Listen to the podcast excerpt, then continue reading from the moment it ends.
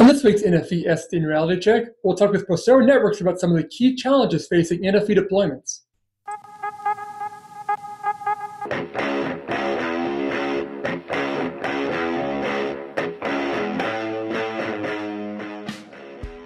Telecom Careers, the number one global telecom and wireless job board, telecomcareers.com. Thanks for joining us on this week's NFV SDN Reality Check. I'm your host, Dan Meyer, editor in chief at RCR Wireless News. This week, we are joined by Mike Kay, who's the VP of Business Development at Procera Networks, to talk a bit about uh, some of the challenges facing NFV deployments here uh, as, the, as the telecom market kind of moves towards this new virtualized uh, future. Hey, Mike, thanks, thanks for joining us today. We, we appreciate it. Absolutely, Dan. Thanks for having me today. Great, great. Well, obviously, now this topic here, uh, when it comes to challenges in NFV, that's something we, we talk about here a lot on the show. So we figured it'd be great to get some insight from you guys on that topic. I know you guys spoke recently at an Intel Developers Forum about that as well. So we figured we'd get some great insight from you guys on that. But but before we jump into that, maybe for those who don't know much about Procera, if you can give us, I guess, a little a little background on the company, maybe how you guys uh, participate in the space, how you guys work with operators in terms of uh, NFV and SDN and virtualization. Sure, absolutely. So our customers are the operators, fixed, cable, mobile, Wi-Fi operators, and they'll leverage our technology as intelligence and control systems that'll usually be deployed within the core of the operator's infrastructure. And they'll use that for the purpose of either providing differentiated services for their subscribers or for the purpose of providing advanced traffic steering, advanced traffic management, or congestion management. So for the operators, it's really all about being able to create some level of differentiation and some level of quality of experience for their subscribers, regardless of whether they're fixed or they're in a mobile environment. And so, what our technology really does is it gives them that discrete granular visibility into the behavior of their subscribers and then allows them from there to set and control policies and even enforce those policies in real time. So our customers are scattered across the globe. We have over 40 tier one operators deployed across 81 countries. Very good, very good. Obviously, that's a, that's a market that uh, seems to be growing. I mean, obviously, uh, consumer demand for data services, especially on the mobile side and obviously on the fixed side too, uh, it's not going down. And so, obviously, no. Uh, the, the need to kind of control that network traffic is, is a big part for these operators. So, obviously, I'm sure you guys are pretty busy nowadays with uh, keeping keeping up with that. So, so it should be good. Absolutely. Yeah, great. Well, now I guess let's talk a bit about the, the NFV, the virtualization sure. uh, side of things too. Now, obviously, like I was, I was, saying earlier, I know recently you guys gave a presentation at the Intel Developers Forum, kind of about some of the challenges facing NFV, and like you mentioned, also that's a topic that we cover a lot here on the show. And obviously, uh, the telecom space is getting pretty deep into this move towards virtualization, NFV and SDN, and cloud, and, and things like that. Uh, it's really changing the way operators look at their networks and how they control their networks. Uh, so, but, but, again, there are a lot of challenges involved in this as well. So I don't know if you can maybe touch on a few of the topics that you guys discussed at the Intel forum, uh, kind of what you guys see as being maybe some of these bigger challenges facing telecom operators when it comes to this move towards towards NFV and SDN and virtualization. Sure, absolutely. So I think if you take a step backwards and you look at NFV and its genesis and where it started. So for the operators, this is probably the largest business transformation effort that they're ever going to embark upon. And for us at Procera, you know, we are our contribution in the NFV space is we're a virtualized network function. Yep. So traditionally, they've deployed their tech, that technology as big iron hardware, but in the future, they want to have that as a discrete piece of software that's deployed in an automated fashion inside of their infrastructure.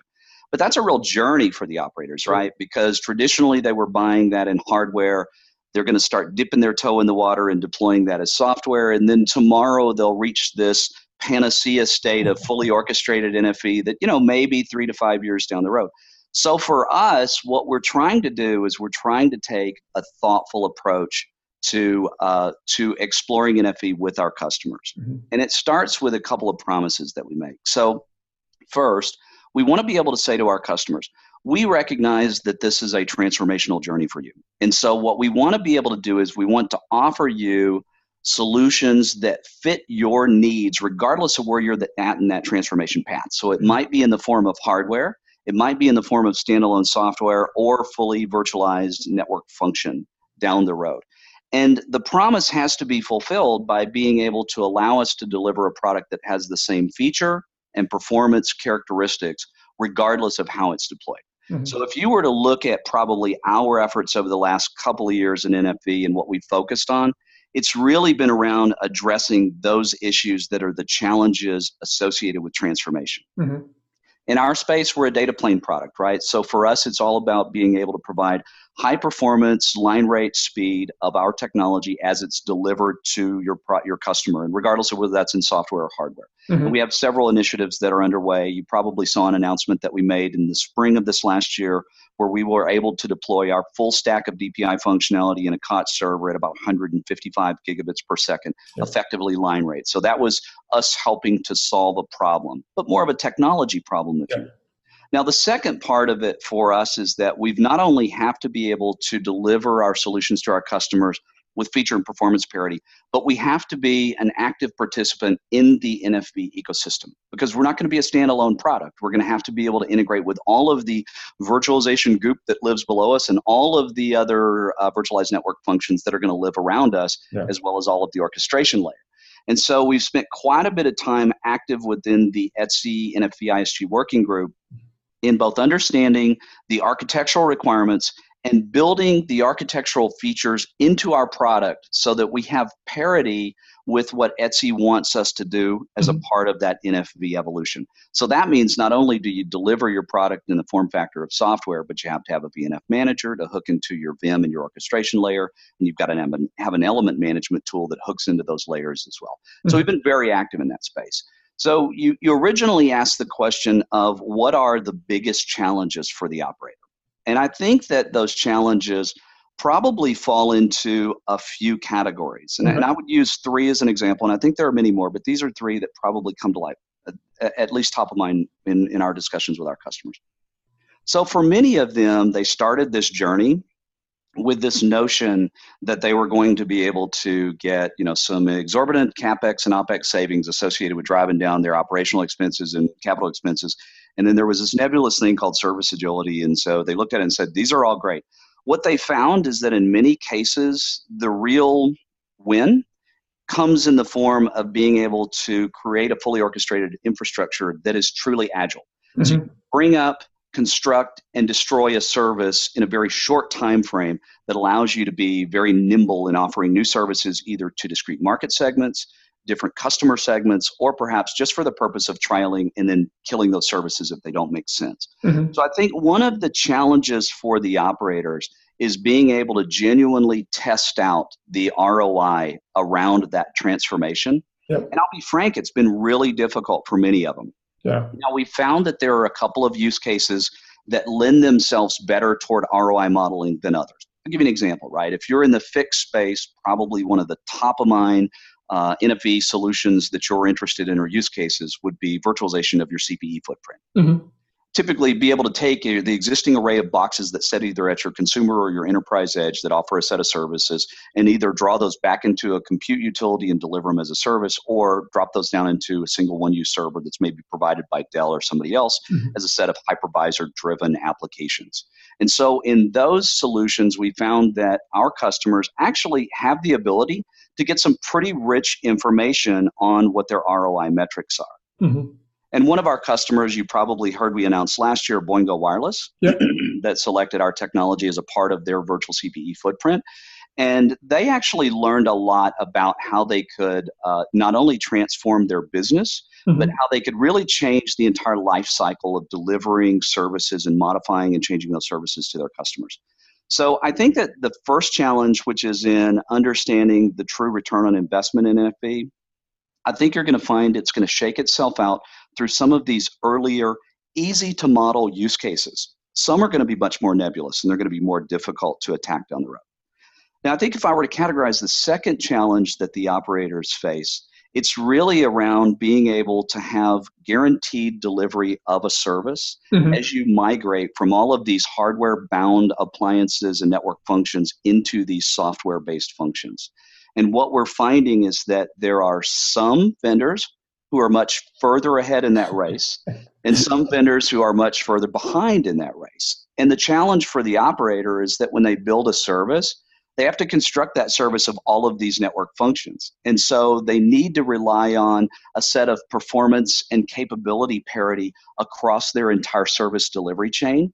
And so I think in many cases for the operators, it's frustrating if you have three out of four of your network functions that you know need to be a part of a critical service you're going to deliver, but the fourth is not able to reach you to the performance or feature level that you need right now. So yeah. it's created a bit of what I would call the the technology maturity gap for them. And so I think that's that's probably uh, an area where the operators are sort of waiting patiently for us, the vendor community, to catch up. Sure, that's a good point. I mean, obviously, that kind of ties into, and I, will get to the third one too for for you, um, you know, the big challenges. But sure. I think tie in a lot with kind of this need for carrier grade equipment for operators to become really confident in deploying this move towards virtualization. Because, like you said initially, this is a transformational change for these operators. I mean, they're moving from this hardware based uh, platform that they're used to that's worked for them for 30, 40, 50 years, and that has worked pretty reliably for them, moving to this new world of virtualization, which for a lot of these guys, it's like you said, it's a, it's a whole new world, and they have to rely and trust that the equipment they're putting in there is actually going to work and be scalable to a telecom environment, which is obviously different from a lot of uh, data center or other type of environments. So that seems like that's that's a huge part of this is just getting people just to be comfortable with with this move. So that you know that's actually a very interesting conversation. As a matter of fact, that that is almost a religious conversation. in that you have some people, you know, so so it's really what you're getting into is the discussion between open source and commercialized solutions that are deliverable as a part of your infrastructure, right? And so you, what we find is that in many of our customer proof of concepts or early trials, they will lean heavily toward open source. Why? Because it's easy to implement. There's no cost associated with it, and you know, frankly, it gives them an opportunity to test the waters and see if open source will be reliable as a part of their delivery infrastructure. Mm-hmm. But what we're finding is that as they make that move from proof of concept into production environments, they want a throat to choke they need to have they can rely on. Sorry, that's just the that's way what it is. Right? Right, right. And so you see moves. In, in my opinion, we're starting to see positive signs that are an indicator of where that conversation is going.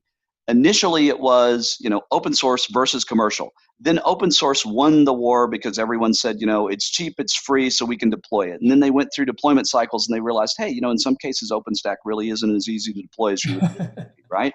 And so now we're starting to see discrete moves made by combinations of vendors and the operating the operator community to solve that. So, as an example, one of those moves that we've seen in the last year around creating a standardized reference platform is the OPNFV initiative. Mm-hmm. It's driven by a combination of Red Hat, Intel, and a litany of other. I think AT and T was one of the driving impetus behind it, yep. as well as a litany of other vendors that are involved in that that's really driving toward creating a standardized reference platform that your virtualized network infrastructure can run on top of that. And that's that's goodness right? The second part that we're starting to see are people are making investments in the hardening of the open source technologies. Mm-hmm. so red hat with hardening of linux. And now you probably saw within the last few weeks intel just made a large investment in mirantis which is yep. basically hardened openstack. So what we're starting to see are customers being able to take advantage of the flexibility of all of that open source development community that built those great technologies but being able to have them delivered in a commercialized fashion mm-hmm. so that the operator now has that high degree of confidence that this solution is deliverable and supportable as a part of their infrastructure. Got it. No, no, but obviously this, this all has to work though, kind of under a framework of like whether it's ETSI or some sort of uh, perhaps standards framework because that still seems to be key to this is like you mentioned earlier i mean it, i mean you're, you're operating in, in, a, in, an environment where you're going to be operating with a lot of different vendors uh, different platforms different vns i mean everything has to kind of at the end of the day work together. And yes. so and i know operators been talking to them i mean they're still concerned that you know that they don't have some sort of control at the end of the day that, it, that the confidence to know that everything's going to work. So it still seems like you're still working you know with these different platforms but at the end of the day there has to be kind of a, an agreement between everybody that hey you know, this is how we're going to make this work together, or otherwise this all falls apart. That still seems to be kind of uh, being worked through as well. Yes, absolutely, and I think, and I think for the operators, the, there's there's a uh, a mental shift that's occurring as well. Yeah. In that, I think that if you if you really go back to the premise behind uh, the NFV movement, I think you know everyone saw it as an opportunity to try to drive down cost and create operational efficiency.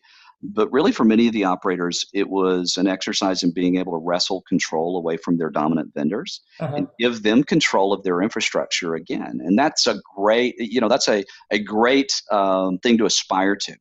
And in the early phases of their proof of concepts, what they found is that if you deconstruct your entire network into now all of these little virtual network functions that are going to be orchestrated, then all of a sudden you, the operator, begin to take on a large burden associated with the integration of those elements. and I think what they're now starting to find is that, wow, that's really not a task that I'm staffed to be able to support at the scale of my infrastructure.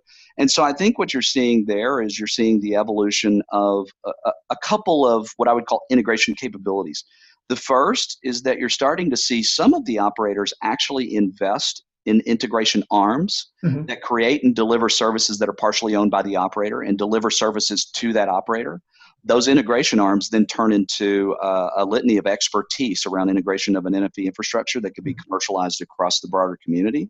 And I think the second part is you're finally seeing a lot of the systems integrators go beyond just the the rhetoric of I'm going to participate in NFV and actually getting into building practices and solutions that can be delivered to customers. So I think you're seeing a bit of skating to the puck occurring in the in the integrator space, but I think that you know that was driven by the fact that for the operators, you know, I wanted to unbundle my network. Yeah but the minute i did that there's you know now there is some pain and suffering associated with the integration of it and i need that integration expertise and unfortunately that expertise didn't come from the traditional it integrators because it's a different discipline as you're evolving my packet core and not my data center yeah, great point. And obviously, the hockey reference is always good too. We appreciate those on the show here. But uh, that's always. But yeah, no. But you're right. Obviously, the big challenges, and obviously, it does seem like some of the operators who have been maybe at the forefront, at least vocally or, or, or commercially, you know, whether it's AT and T or Telefonica, uh, it does seem like those operators perhaps are kind of taking what you're saying. They're kind of taking some of that, uh, some of that um, uh, the requirements there and, and, some of the leadership when it comes to uh, really kind of driving, at least internally for now, but perhaps later, kind of expanding that around to the whole industry. Uh, kind of some of this leadership role in terms of uh, developing the, the, the, standards that are needed for this as well too. So it seems like it's happening quite a bit with those bigger those bigger operators. So uh, yes. big big moves there. So, well, now getting back to your kind of, kind of the original conversation there. I mean, obviously you touched on the ROI model ROI model, which is always a big challenge. Uh, some of the technology challenges there. I, maybe what's your, I guess, what's your third biggest challenge you think you see maybe when it comes to this move towards uh, t- towards NFV for telecom operators? Sure, absolutely, and I think I probably saved the best for last. So, so I, if if I were to look at the state of the union of NFV and say, you know, where does it sit right now? Mm-hmm. I think that um, obviously telefonica and at&t are the bellwethers in the industry. They have the largest farther farthest reaching initiatives in, in driving the industry forward and they're really creating a pull effect if you will yeah. for a large portion of the operator community. That doesn't take anything away from the other operators who are investing in you know either multiple or point use cases that they're driving toward or segments of their network. But they're really pulling that industry forward. I think that through ETSI the industry has coalesced in a way that frankly surprised me because typically when you're working with a standards body there's an opportunity for you to get drug into the minutia and nothing come out of it. And i actually think ETSI did a really good job in kind of driving that. And, and i think that's a testament to the hard-handedness that the operators used in forcing the vendors to work together. So mm-hmm. goodness came out of that. I think we're starting to resolve the reference platforms around uh, what we're going to run our network infrastructure on in the future. We're starting to see some of the commercialization of these open source tools that are going to make it easier and more reliable for the operators. But if you think about the promise of NFV, it's the ability to have this infrastructure that is dynamic, that is orchestratable, that is genuinely automated in almost every aspect of its life cycle. And that relies heavily on this notion of orchestration. Yeah. And I actually think that if I were to look at the biggest challenge the operators face today in making that transformation, not from hardware to software, but from hardware to software to, to NFV, it's around orchestration. I think that the the uh, the standards for how orchestration will connect into the virtualized network functions is still loose. Mm-hmm. I think that there are nascent, nascent initiatives that are underway within the operators themselves to try to drive some of those standards, but mm-hmm. they're still somewhat loose. Uh, along with that, the dominant um, NFV orchestration providers um, have not coalesced around a single standard for how that connectivity occurs. So, as a VNF provider, I find myself in this never ending conversation depending upon which orchestrator I'm talking to. Am I using heat, uh, you know, OpenStack heat templates, or am I using a, uh, some type of a uh, templated scripted methodology? Am I writing recipes? What am I doing? And, and actually, we find ourselves in many cases, almost every ETSI POC that we're involved in that involves an orchestrator, it's a standalone professional services engagement mm-hmm. because you're effectively having to create connectivity from the ground up. Now, it's great for being able to demonstrate the concept to your customers. And I think it demonstrates the viability of NFV as an architectural strategy for the mm-hmm. operators.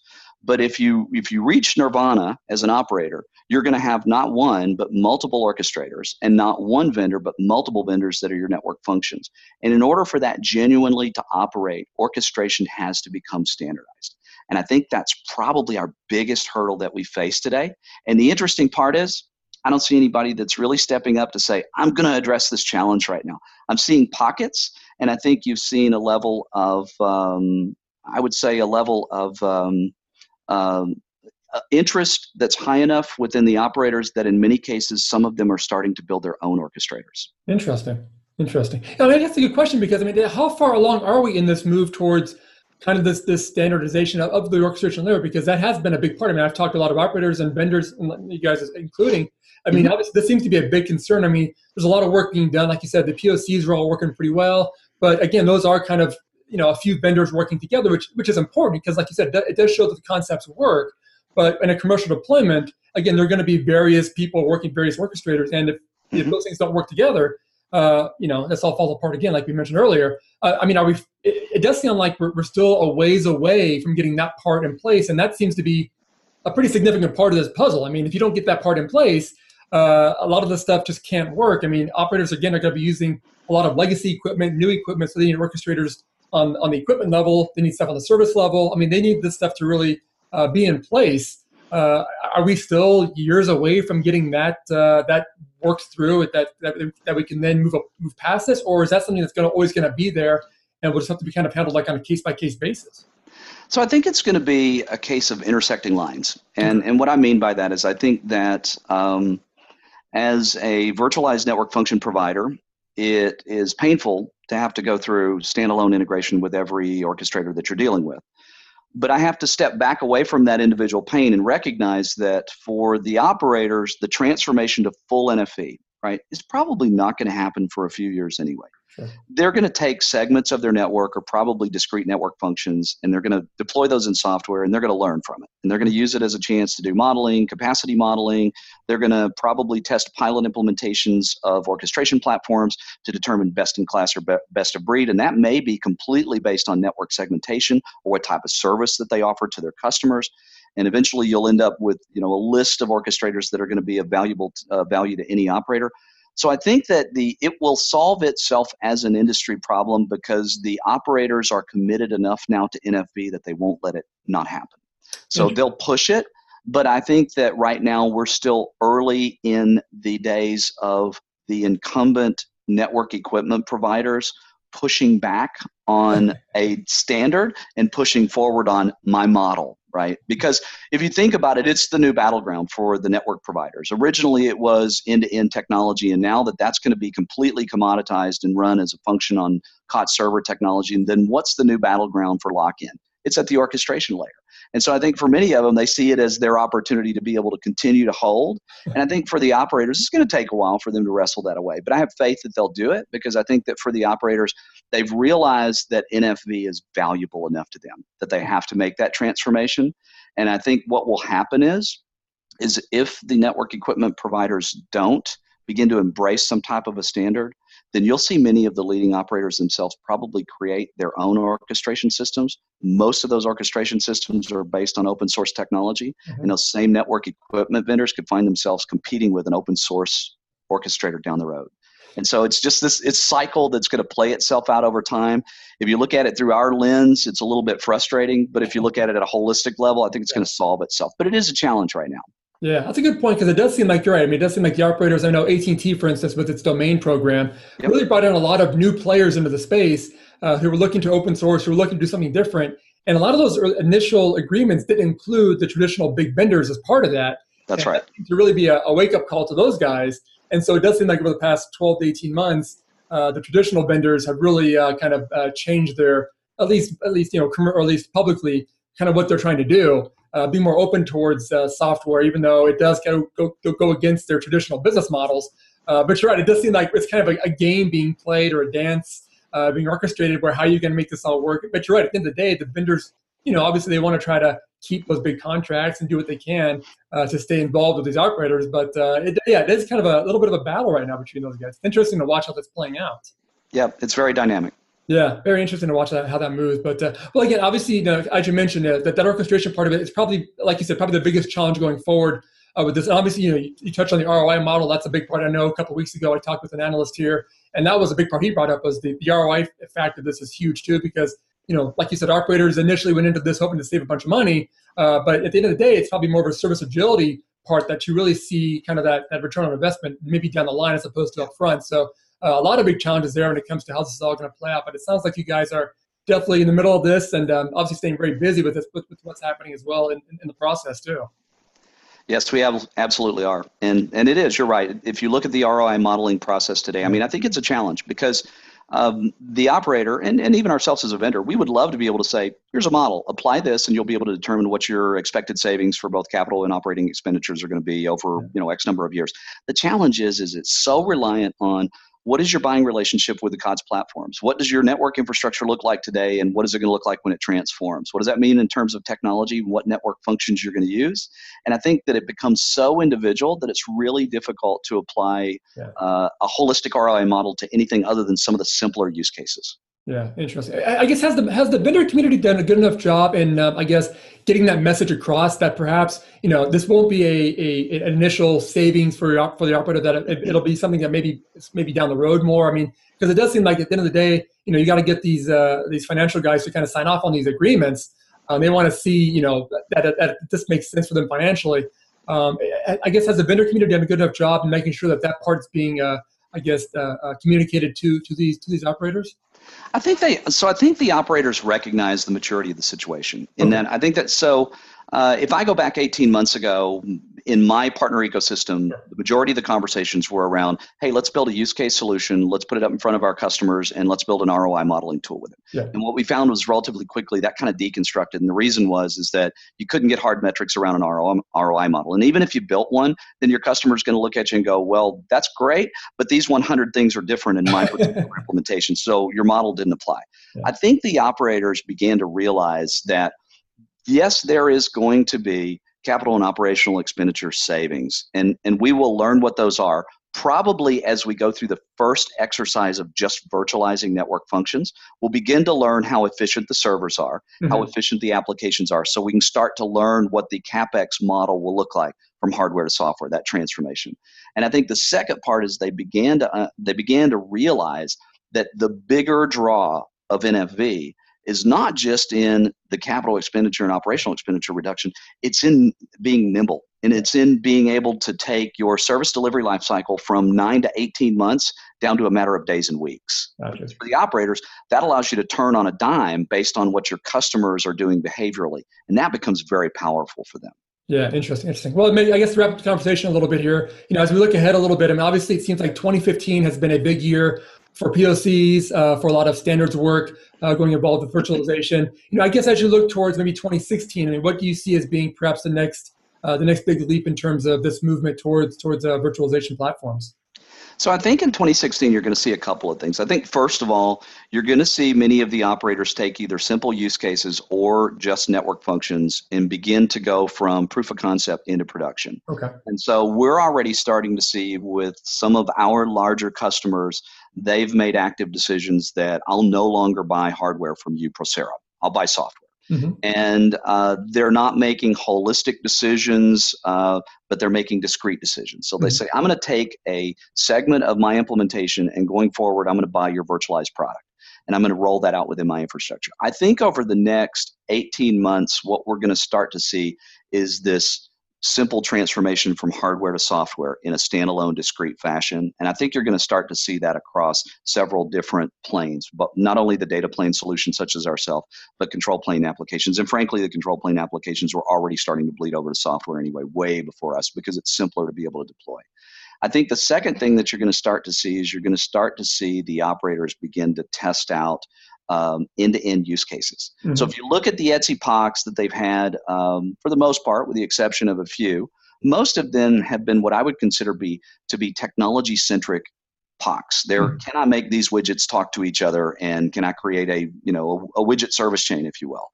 but that's not a, solving a business problem, right? And so I think what you're going to see is the POCs are going to begin to evolve from technology to business centric POCs, and you're going to see deployment of standalone virtualized software network functions within production environments. And I think that's what we'll see in 2016. Got it. Got it. Very interesting. I, I, mean, and obviously, too, it, does seem like there's still a need to kind of rein in perhaps some of these wild, uh, uh, you know, guesses of what's going to happen. I mean, obviously, people were expecting 2015 to be a big year, and perhaps it'd be a commercial deployments and everything. Even here we are, you know, already in September now, and uh, obviously, we're still kind of waiting for some of that to happen. So it also seems like there's a bit of uh, perhaps reining in some of these uh, crazy expectations as well. I'm sure going next year that's going to be a bit of a challenge to make sure everybody's still on the same page uh, when it comes to what they expect from from virtualization too. Yeah, and I think some I think you're having to go through the assimilation of who's going to be the first one to jump in the pool. Exactly. And so you're going to have a few. You know, they're all kind of standing at the edge right now, and I think somebody eventually is going to jump in the pool. We're already seeing our customers do it. Yeah. Uh, and I think that that's you know once a few uh, take that plunge, then I think you're going to start to see that happen. And I think what that will do is that will begin to force pressure on the community to address the orchestration issue as well. And I think that's what will that's what we'll probably see heat back up in the second half of 2016 is this emphasis on how are we going how are we going to create steady state with orchestration within the community. Otherwise, we've just got a bunch of standalone software sitting out there. Yeah, great insight there. That sounds great. Hey, Mike, we definitely appreciate the great insight on that on the topic. There, obviously, uh, a lot of challenges still ahead for NFV. Obviously, the, the, orchestration part that you mentioned, I know something we've been covering here, and and it does seem like from the people I've talked to, that still like like kind of what you're saying, we're still at the very tip of the iceberg with this because yep. a lot of challenges ahead for that too. So that'll be interesting to watch how that plays out. But uh, we definitely appreciate the great insight on that today. Thanks so much for the time today, Mike. We appreciate it. Absolutely. Thanks for having me. Great, and uh, thanks again for watching this week's NFV SDN Reality Check, and make sure to check us out again next week. NFV SDN Reality Check with Dan Meyer is a production of RCR TV. To suggest show topics or to reach Dan, you can find him on email, dmeyer at rcrwireless.com, and on Twitter at Meyer underscore Dan. For more Dan, news on NFV SDN, and everything wireless, find your way over to rcrwireless.com.